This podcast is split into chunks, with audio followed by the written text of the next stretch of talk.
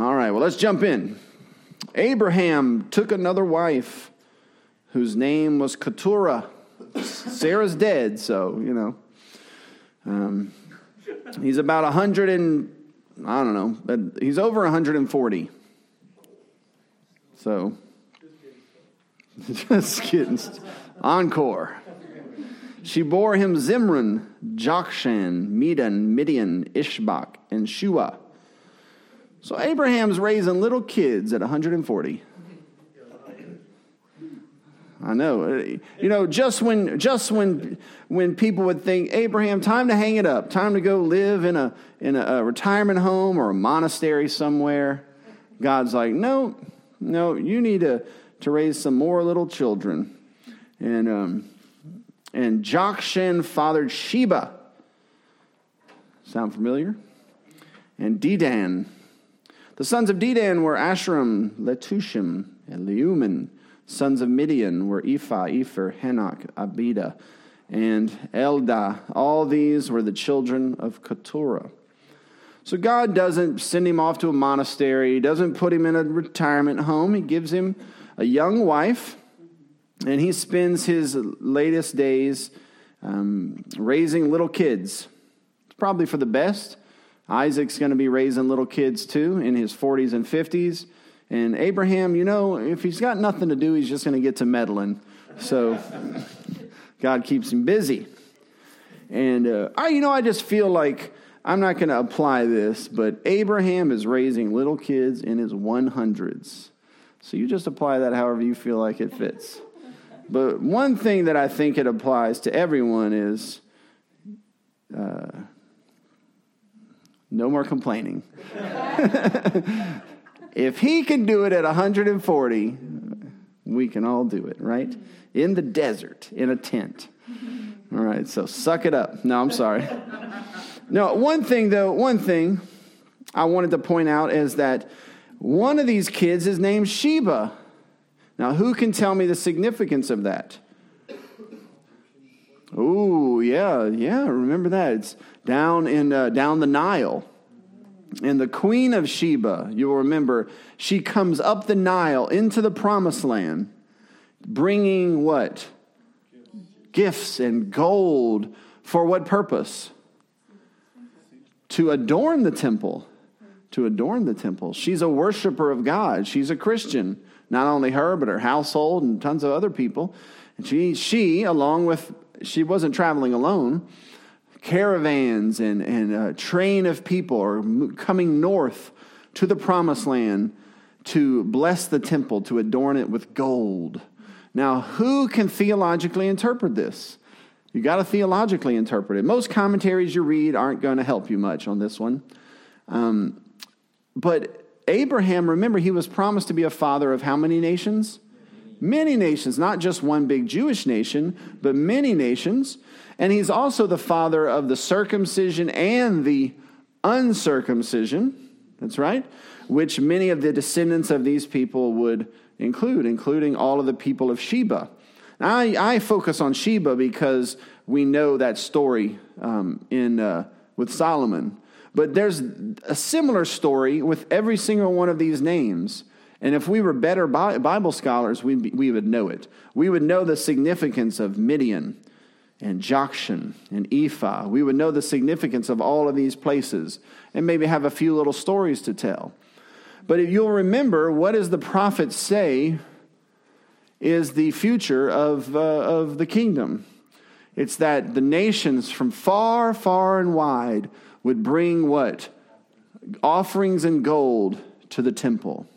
And that's literally what happens. So you have to reconstruct the world when you get to this particular chapter in Genesis 25. Remember, we're only going with what we know from Genesis already, right? Try not to load things in. Now, of course, we're going to load things in. But if you were an original reader and you're reading this, you have to see that there is a new um, a new sacred land, a new consecrated land with a, with a new center to God's activity in the world. And there's these people at the center of it. They are called the, the circumcised, the seed people. And it's from their seed that the Messiah would come and be cut off, which is the sign of circumcision. And they all flow from what two people? Abraham and Sarah. But he has others. They are not the circumcision people. They are not people of the seed. It's not that they're not Christians. Not everyone that was a Christian was of the seed people. Remember when Jonah preached to Nineveh, Nineveh repented. They, all the Ninevites didn't have a giant circumcision festival. Um, they weren't Jews. You didn't have to necessarily be a Jew. Now, if you wanted to be of the seed people, wanted to marry one of the seed people, and be in the lineage of the coming Messiah, uh, that's fine, but you had to be circumcised. That was the one of the you had to do a lot of things. Like you, had to change your whole eating habits, you had to change your dressing habits, all sorts of things. But there was a special priestly people called the Jews, and they were to be a, the priests to the nations. They dressed a certain way, they had a special diet, all of these things symbolic of the gospel, of their special chosen class. They had a special sign of being in the covenant people. They had the temple and they had the access. This was true um, during this time period. It wasn't only true after the Mosaic covenant later, it was true here. And the center of all of it would be Abraham. And then later, the center of all of it would be whom? Isaac. And then later, it would be Jacob. That's right, the time of the patriarchs. Not Ishmael, not Esau. But there was a special class of people who had the sign, and they were priests to the nations. And they believed in the gospel, they believed in the coming Messiah who would crush the head of the serpent, and they preached that gospel, and many people were Christians. It, it wasn't just a small little group of people. God um, saved people back then too, all over the place. And the Queen of Sheba is a perfect illustration of this. So Abraham has these kids, he has them with Sarah. He has them with Keturah, and they go out all over the place. He's a father of many nations, and in due time, they come streaming back into the promised land, to the temple grounds, to the sacred land, bringing the gold and the silver. All of this then serves as a foreshadowing of the ultimate fulfillment of the gospel, right? With Jesus, who would build his temple, and all the nations would stream in and bring in their treasures and their gifts and their golds to adorn his temple, which is not an earthly one, but in heaven and is coming down over the course of human history. All right?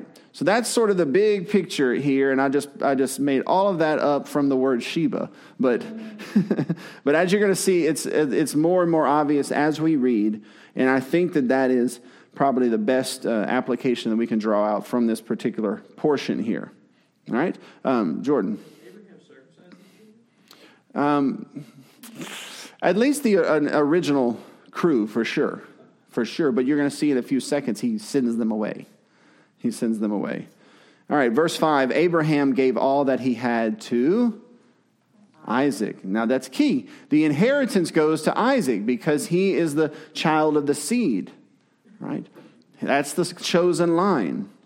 But to the sons of his concubines, those are women who don't have a, a mohar, a bride price, a special inheritance or insurance policy. Remember how long did Jacob have to work for his for the money to give to Rachel? Seven, Seven years, right? Um, and at the end of that story with Jacob and Laban, uh, Laban tricks him. He has to work another seven years. And then at the end, before he leaves the, this pagan land to come back to the promised land, Laban, they, you find out that Laban had actually squandered all of the, the, the lady's money. And it was their money. He had, he gave, you give a bride price to the wife, it's her insurance money. And uh, she uses that to produce capital for herself and for her, her servants and for her uh, little mini kingdom, all in the name of her household. That's where the Proverbs 31 get, woman gets all of her money to work with. It's from that. And um, for Jacob, he had to work a long time to get that. And uh, that's also probably why Isaac is like 40 years old before he even is ready to, to have a bride. You have to have this big insurance money. Um, but anyway, we talked about that a little bit last week. I don't want to go into that too much. But Isaac is given the inheritance but to the sons of the concubines, Abraham gave gifts. So he's, he's not, you know, he's not abandoning them. But he does, he, they don't get the full inheritance. They receive gifts. And while he was still living, he sent them away from his son Isaac eastward to the east country. All right, theologically, we've been reading the book of Genesis. What does that mean? East. Yeah, the gate of the garden was east. They leave, they go east. Anything else? When Israel is cast out of the promised land, they go east to Babylon. That's right. Any others? Uh, when Lot leaves the promised land, he goes east. When Jacob goes to find his wife and, and becomes a slave to Laban, it's a little mini cast out. He's in slavery. He's a bond slave for 14 years, try, and he does all that to pay the price for his bride, and then he returns to the promised land with her. These are all little mini gospel stories, if you know how to read it. All right? Um, there was a few others. Um, the, the door of the ark, I believe, opened up east, and they went out east, and they built the Tower of Babel. Um, there's a theological significance to him sending them out east. But here's the thing this doesn't say he sent them away east because they were bad people and because they're exiled. I think there's two different ways to think about this. And when the, uh, when the church is finally exiled from the promised land to go out to the whole world, that's not an exile. What is that? That's dominion. That's taking the inheritance that is theirs. See, there's two ways to go east, to go out. One uh, is as a excommunicated, but the other one is as a missionary.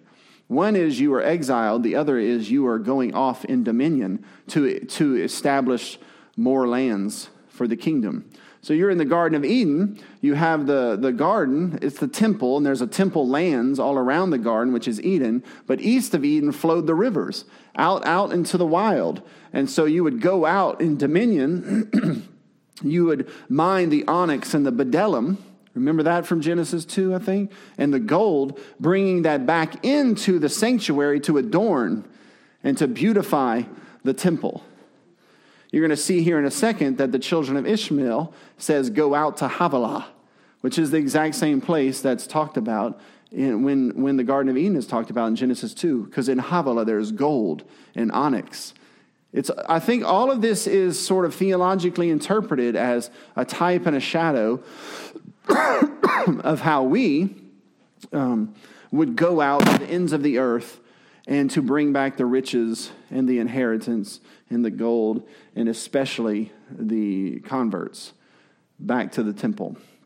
Of course, the temple doesn't have a geographical center anymore, it's in heaven, the new heavens. And the new heavens is slowly coming down to earth. We're making the earth like the heavens, the way Adam and Eve were supposed to make the world like the garden. Okay? Too much? Make sense? You don't have to understand this all the way. I don't understand it all the way. Just scratch the surface and enjoy it and, and move on. That's basically what you do with this sort of stuff. All right, Jordan? Mm, not that I can think of. Um, for whatever reason, God, is, God sent Paul uh, west, actually, not east. Um, and that has something to do, probably, in his wisdom, with the fact that there was a Roman Empire, the Roman roads, and all the way west was England, which was basically the highway to the rest of the world because of their, their, their specific geographical location. I mean, if you go east, it's a long time before you get to Japan, right? So I don't know. Who knows? The, but the mind of God, He sent Paul west, not east, which is why we are Christians in Western civilization, and Eastern civilization is just now starting to become Christian. That's just the way it, it moved. Um, that's anyway. Um, now, there is a perverted, heretical version of going east in dominion, going out to take the gold and to bring it back to beautify the temple, to adorn the palace of God. There is a humanistic, uh, man centered perversion of that, that um, when Christendom, when the West abandoned Christ, they no longer, like the pilgrims, were going out to establish gospel foundations in the other world. They were going out to do what? Steal gold and bring it back. So um, when, the, when the West was expanding to the New World, you remember Columbus, right? Okay. So Columbus, they, they already had ideas that there was another continent out there. They did, well, they didn't know if it was a continent or just a bunch of islands, but they knew stuff was out there. And we know now there's evidence of Vikings having come to the New World, um, Irish having come to the New World. Um, there's even some that say the Phoenicians came to the New World. But they didn't have the theology or the reason to expand it. They didn't have a dominion theology, they didn't have a hopeful eschatology. They went and they got what they could and brought it back to their house. That's basically all they did.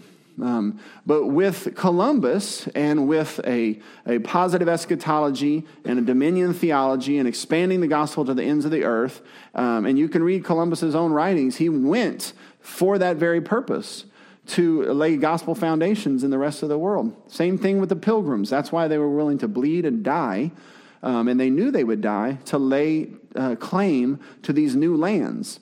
That's what we're called to do. All right? But on the, on the backs of these pilgrims, on the backs of these missionaries to take dominion for Christ and to extend his uh, rule over the ends of the earth, are people who are uh, a secular twisting of that spirit. And we could call that the spirit of empire, right? Where you go to, uh, to pillage and to plunder and to take gold and to bring it back, not to some temple, but actually to some governmental nation state capital or temple, right? Which is exactly what happened with uh, those who were heretics. They went out in empire and they, and they went looking for gold and they brought that gold back to adorn their government buildings and to adorn their palaces and their estates. That's not Christian dominion or missionary service, that's empire. And that's an incredibly evil thing to do. We shouldn't be going to people groups looking for how we can exploit them and pillage them. We should be looking for how we can uh, extend the claims of Christ and to teach them the beauties of the gospel and God's law. You see the difference? One is the gold is not going to be brought back to a, a nation state capital. It's going to be brought into the kingdom of heaven, whose capital isn't on earth. It's in, it's in, and the gold is not, is now, it's almost like analogous, right? it's not, you don't, it's not bringing literal gold back to our church property. Right? So it is interesting, though, that churches have flags in their sanctuaries. It's like, the, it's like they're sanctuaries of the nation state. Interesting. I don't know. There's something there, though. Something bad. Um, so, humanistic perversion of dominion, what we can call empire, turns the nation state into the temple. And um, that's not what we're talking about when we talk about dominion and gospel spreading. All right. So Sheba, she's literally returning with gold to the geographical center, but that's a type and shadow of the kingdom to come, as you well know. All right. Um, moving on to verse 7. These are the days of the years of Abraham's life 175 years. Abraham breathed his last and died in a good old age, an old man and full of years, and was gathered to his people. Isaac and Ishmael, his sons, buried him in the cave of Machpelah Notice who buried him Isaac and Ishmael. Told y'all, Ishmael's not such a bad dude. He's a Christian. He believes in the promised land, he believes in the seed of Abraham. All right. In the field of Ephron to the son of Zohar the Hittite that he had purchased and that he put Sarah in, if you'll remember. Because he believes what? In the promise of the land, of his inheritance. He believes in the gospel and he buries him, he has himself and all of his family buried there because he is awaiting the future resurrection when he will ultimately inherit that land. Right. There, Abraham was buried with Sarah, his wife. After the death of Abraham, God blessed Isaac, his son. See, the seed, the center of the, the kingdom, is moving from Abraham to Isaac. He's the high priest now. Abraham's not the high priest anymore. Isaac is the high priest with all the little priests. And um, Isaac settled at Beer Lahai Roi, which is where Hagar met the angel at the well. Um, moving on, verse 12. Am I, did I just skip some verses? Or we're good? Verse 12. We got a little bit to read here. So, verse 12 These are the generations of Ishmael, Abraham's son, whom Hagar the Egyptian, Sarah's servant, bore to Abraham. These are the names of the sons of Ishmael, names in the order of their birth. Uh, I'm not going to read all of that. Let's skip down to verse 19. Uh, y'all can read that later. um, but Ishmael lived 137 years, for what it's worth. Um, verse 19, skipping down, new tablet. These are the generations of Isaac, Abraham's son. Abraham fathered Isaac, and Isaac was 40 years old when he took Rebekah, the daughter of Bethuel, the Aramean of Paddan Aram, the sister of Laban the Aramean, to be his wife. And Isaac prayed to the Lord for his wife because she was barren. All the women in Genesis are barren. Um, why is that? Theologically, interpret that for us. Because, huh? Yes, it does do that.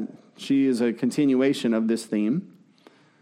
Because salvation does not come by man. The seed would be born only through a miraculous grace given gift of God. Salvation is of the Lord. You have to rely upon the Lord. So these women lived out in their lives literal gospel symbols, right? They were barren so that we would read this and be reminded that salvation is of the Lord, not by the will of man, nor the flesh of man, nor the strength of man, but by a miraculous new birth of God. Um, verse 21 But he knew that God was the one that gives children, and so he prayed for his wife to give children. And the Lord granted his prayer, and Rebekah, his wife, conceived. The children struggled together within her. Right? Anybody here ever had twins? It would be interesting to talk about that. Uh, Harold, you're a twin, but you and your brother get along. That's good. Darlene's a twin. They get along too. Now, but is one of you the hairy one? Like one's hairy and the other? No, you're both. You're literally your hair old. But uh, there you go. Well, these two twins, they didn't get along. One was a, a hairy, beastly man. He was evil. He was a fornicator and he was profane, the book of Hebrews says. And the other one was godly and righteous, though most commentators mess this one up. What have you heard about Jacob? Jacob is a he's a trickster, he's a liar. That's totally fabricated. That's nowhere in the Bible. I don't know why this is such a weird myth. There's even a movie called Jacob the Liar. It's like his name means heel or heel grabber or twin brother tripper. Um, but I mean, Esau's name loosely means hairy or something like that, furry. I don't think so, though. I'm watching. We're gonna read the story. I'm gonna tell you. I don't think he is. That's like a. That's just kind of like a wives' tale, or or like a Sunday school lesson that everyone was into. Like Jacob's a bad guy. I think they're. I think they're reading stuff into it.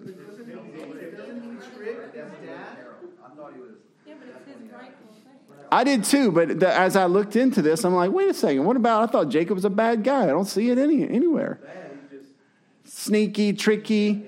But hey, but what about the Okay, so his his father is blind and he gives the blessing to Esau even though God told him it's not Esau's. And even though Esau swore a covenant to give it to Jacob, oh, Isaac's a problem. He likes Esau because Esau gives food for his belly. We know what that means. We're going to get to it, okay? So what happens? Jacob doesn't trick Isaac, blind Isaac. The woman tricks him. Oh, come on. What's what are we talking about here?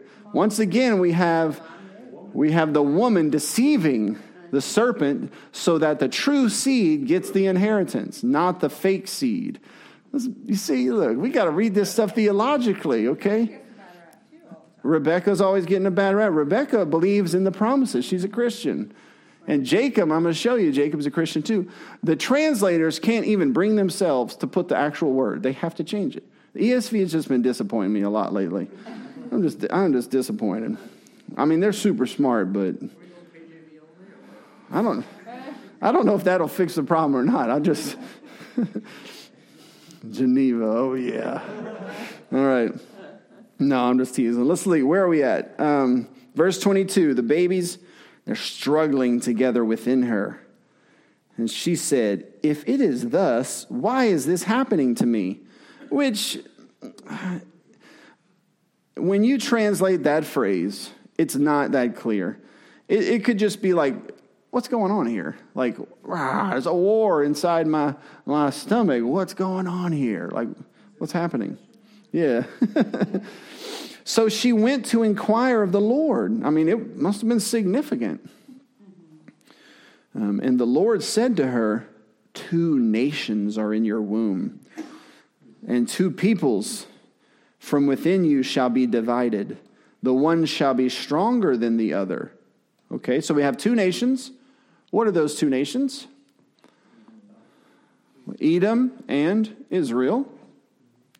Um, Edom, by the way, is cursed, and they are eventually p- completely eradicated.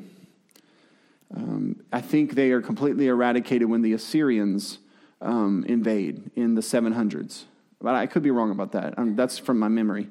Um, unless you're a black Hebrew Israelite, then you believe all the white people in America are actually the Edomites, and your cursing is on its way, and they're going to be involved. Um, that's what black Hebrew Israelites believe. They believe themselves to be of Isaac, and white people in America are of, of Edom, and the struggle between whites and blacks in America is this struggle, two nations. Of course, that's absolutely satanic and absurd, but that's what that big uh, church right there on the interstate believes. Philadelphia Christian, they're not Christian, Philadelphia cult right there. That's what they believe. That's true. I, I use that every opportunity I can to point that out.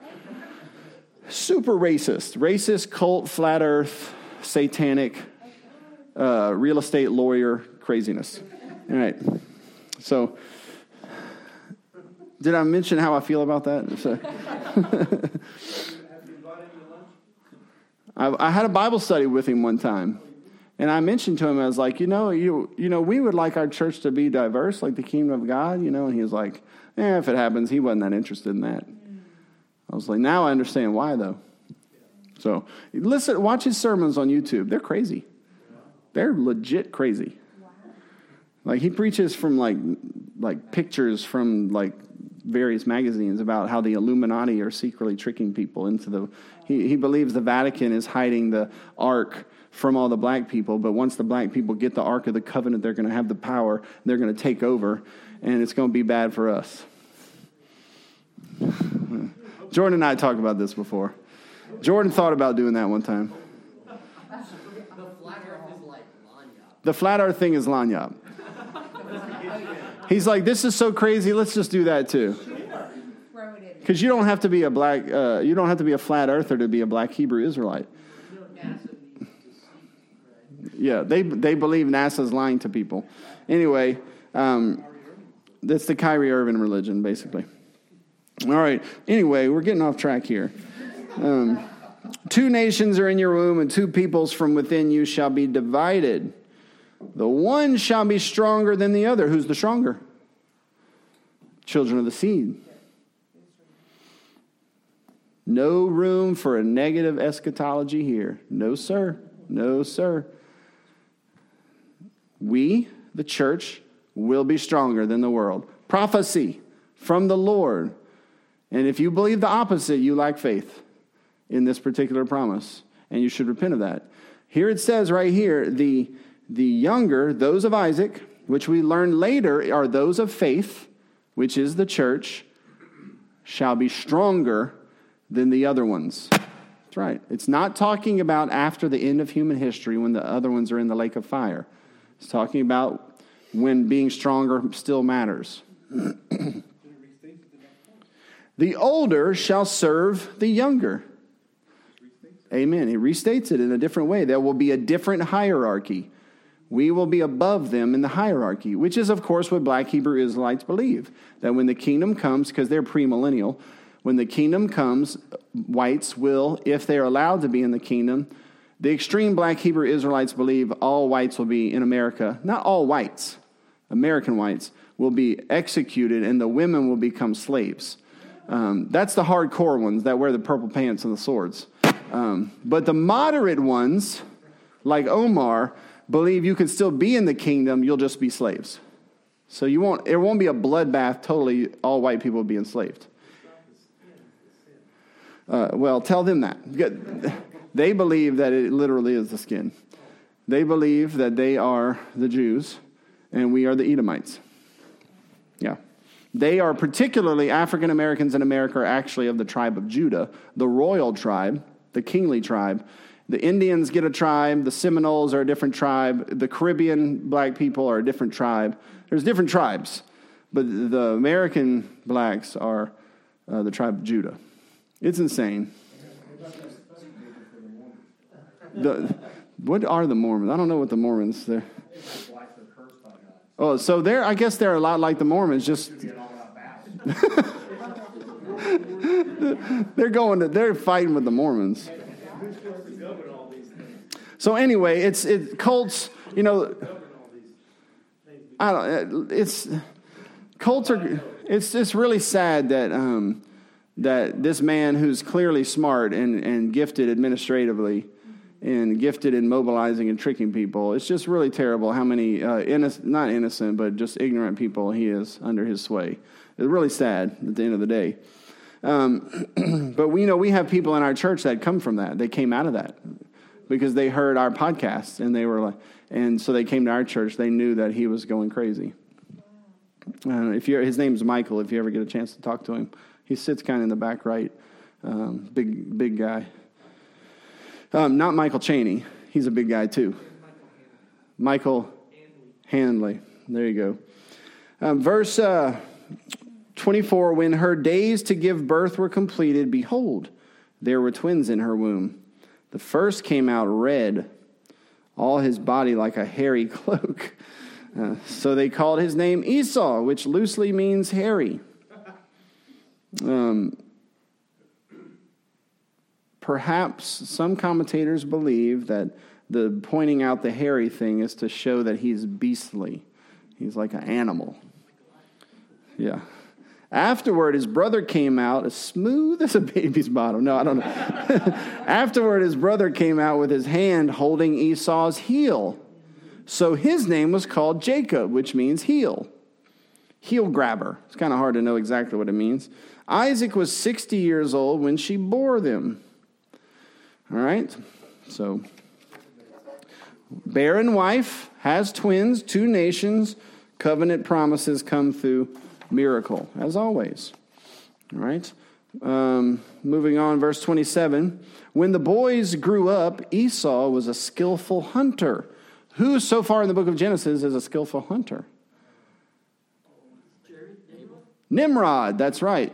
So, probably this is kind of like He's arrogant, he's proud, he's, a, he's boastful, he's defiant of God. It's not wrong to be a hunter, but so far in the book of Genesis, you know, the only other guy like this is Nimrod, a man of the field. Now, notice this while Jacob was a quiet man, mm, ES, ESV, shame, shame, shame. The word there that they translate quiet is the same exact word that when referring to Noah it's translated righteous.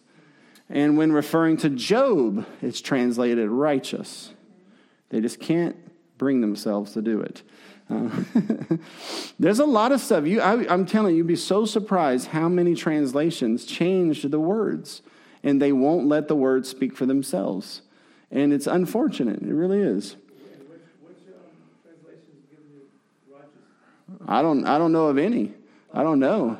But you can look up, you can go to Bible Hub and you can look up the Hebrew. It's the same word that's translated righteous, describing Job and Noah. So that changes things, doesn't it? Now he's dwelling in tents so far in the book of Genesis. Who are the good guys that dwell in tents? And who are the bad guys that go east to live in cities? You see, the, the dwelling in tents means he's a dominion man. He believes in the promises of the, of the covenant, and he believes that the promised land is the place, even though there's no big cities there, and he lives in the promised land in tents, just like Abraham did. So Jacob is faithful, just like Abraham. Right? He's not like Lot, who's going to go off to the city and, and try to have his cake and eat it too right now. He's willing to wait and to be patient and to live in a tent and to sacrifice for the, for the future because he believes in the promises for the future. He's willing to die to himself, he's willing to sacrifice today so that tomorrow he can inherit. He loses his life in order to keep it. Whereas Esau, as you're going to see, keeps his life right now, and he loses everything. That's a very important lesson to learn. Isaac loved Esau. Isaac, oh boy. Isaac loved Esau because he ate of his game. His, his God is becoming his belly. Now, Isaac's in, he's a Christian, he's in, going to heaven. But you can see he loves Esau because Esau brings him, brings him food, brings home the bacon. Now, but what did God say? God said the younger should receive the favor, the younger should receive the inheritance. Isaac's not listening to that. Instead, he's listening to his appetites. And that bad trait is passed down to Esau. But Rebekah, she believes in the gospel. She loved Jacob. Once, when Jacob was cooking stew, Esau came in from the field and he was exhausted. Could also be translated hungry. Okay? And Esau said to Jacob, Let me eat some of that red stew, for I am exhausted, starving. literally, I think, I, I, would have to look into this a little bit more, but literally it says, Let me eat some of that red, red. That red stuff.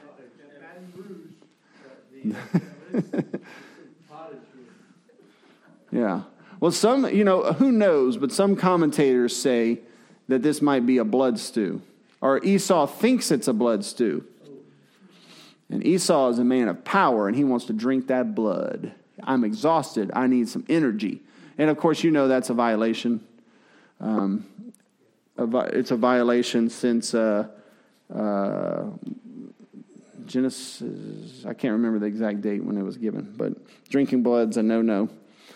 Um, so maybe, maybe that's it, or maybe it's just tomato based. I don't know. Um, yeah, red beans and rice.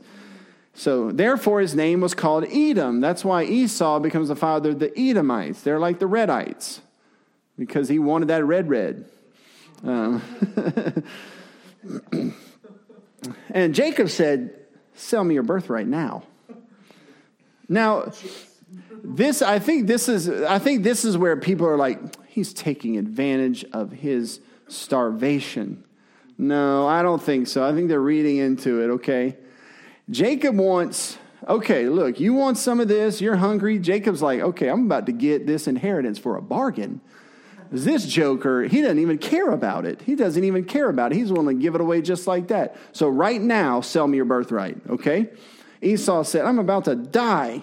I'm dying. Of, I'm so hungry I could die. Of what use is the birthright to me? Jacob said, Swear to me now.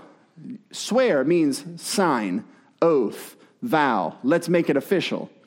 So he swore to him and sold his birthright to Jacob. I guarantee you they got that on that's on a little clay tablet or something. It's an oath, it's a vow. Jacob took a picture of the receipt, okay? Then Jacob gave Esau bread and lentil stew, and he ate. And, and look, look how he's so dying. I'm dying. I'm dying. He eats one bowl. Look. And the Hebrew is real short here, according to the commentators. He says, And he ate and drank and rose and went his way. He's not exactly on his deathbed. Okay? Thanks. Good. Thus Ethel, and here is where the, the commentator who wrote the Bible gives us the actual person that we should look down on. Thus Esau despised his birthright. It doesn't say, thus Jacob was a sneaky pants. It says, thus Esau despised his birthright. So, Esau didn't care about his inheritance.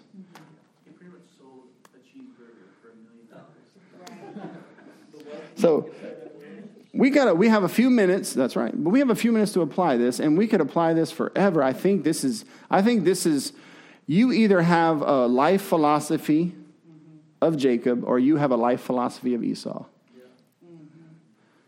Esau doesn't care about the gospel doesn't care about the promises he doesn't care about the plot of land he doesn't care about extending the, the reign of the messiah dominion he doesn't care about god's commandments um, the book of Hebrews says that Esau was bitter, okay, um, angry. Um, and that root of bitterness in the book of Hebrews, he's telling you, don't you let bitterness drive you away from the covenant community. Anger can cause you, and bitterness can cause you to be like, I'm done with this inheritance. I'm not going to be with those covenant people anymore. I'm going to move out into the world and forsake that inheritance. And every Christian who is in church and they have their covenant community, who also has an alternate community, right? You know those people? You know what I'm talking about? They have like, they have some, some sodomites on the side. Not literally, well, sometimes literally. Um, I know quite, I actually can think of some names right now. But I mean, just some people of the world. But then they have their church friends, and then they have their, their world community. And, and, and they get opinions from their world community, and they sometimes get opinions from their church community.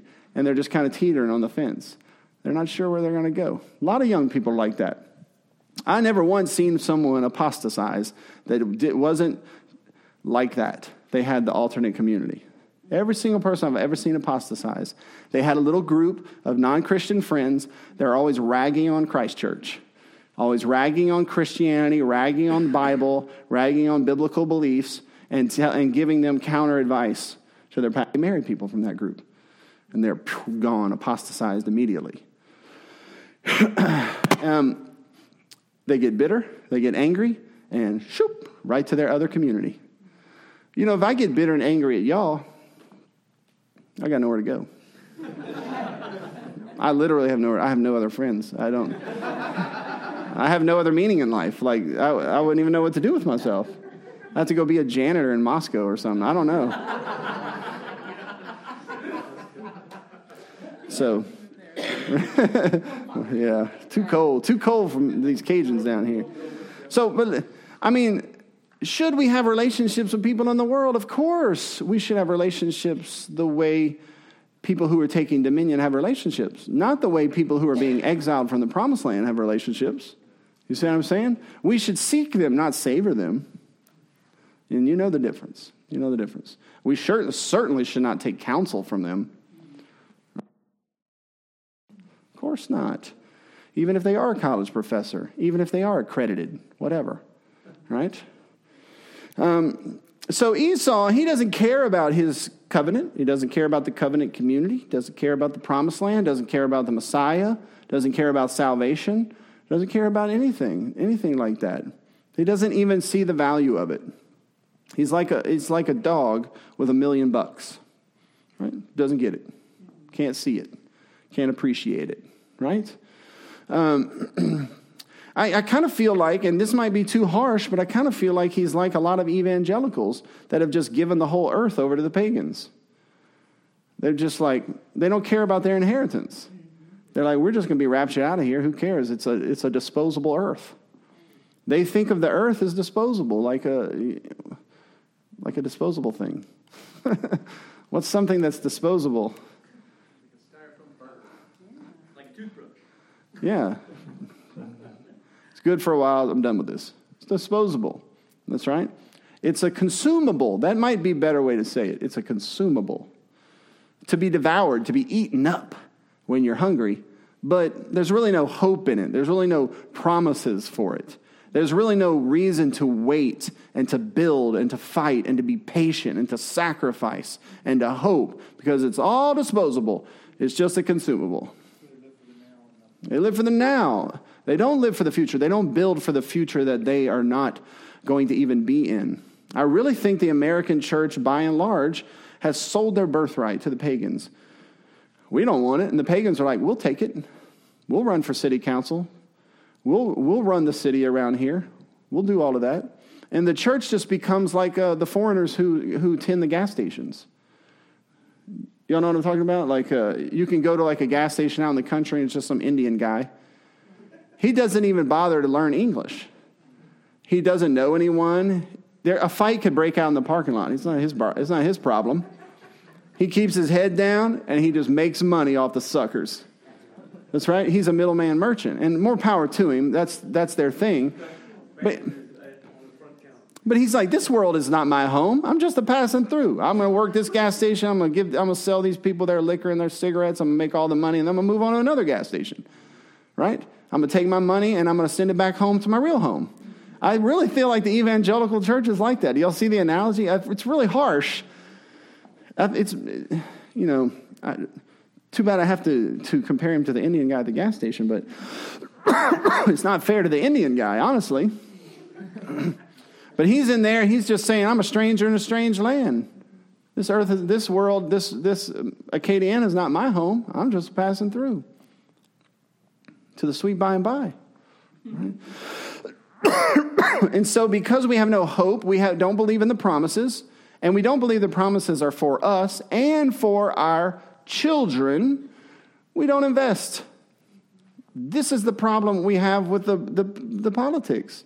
We Christians don't believe that it's even worth the hassle, right? Ironically, Christians who live like this, um, they spend their money on the things here and now. They, they're not willing to live in a tent so that their children can have money to advance the kingdom further into the future because they don't believe there's any hope for the future. We're all gonna, it's all going to burn and we're all going to be raptured up out of here anyway. Or there's no hope until Jesus returns anyway. So let's just tend the gas station, right? Make our money, mind our own business, and that's that. You see what the problem is. I, I really do believe that that premillennial worldview, um, or that dispensational worldview, more precisely, is, uh, is what's going on here. He's selling his birthright. Um, why build a school? Right? There's no hope for your children, no hope for the future. Because it takes a lot of sacrifice to build a school. It would be way easier just to send them to a school with all the programs already established.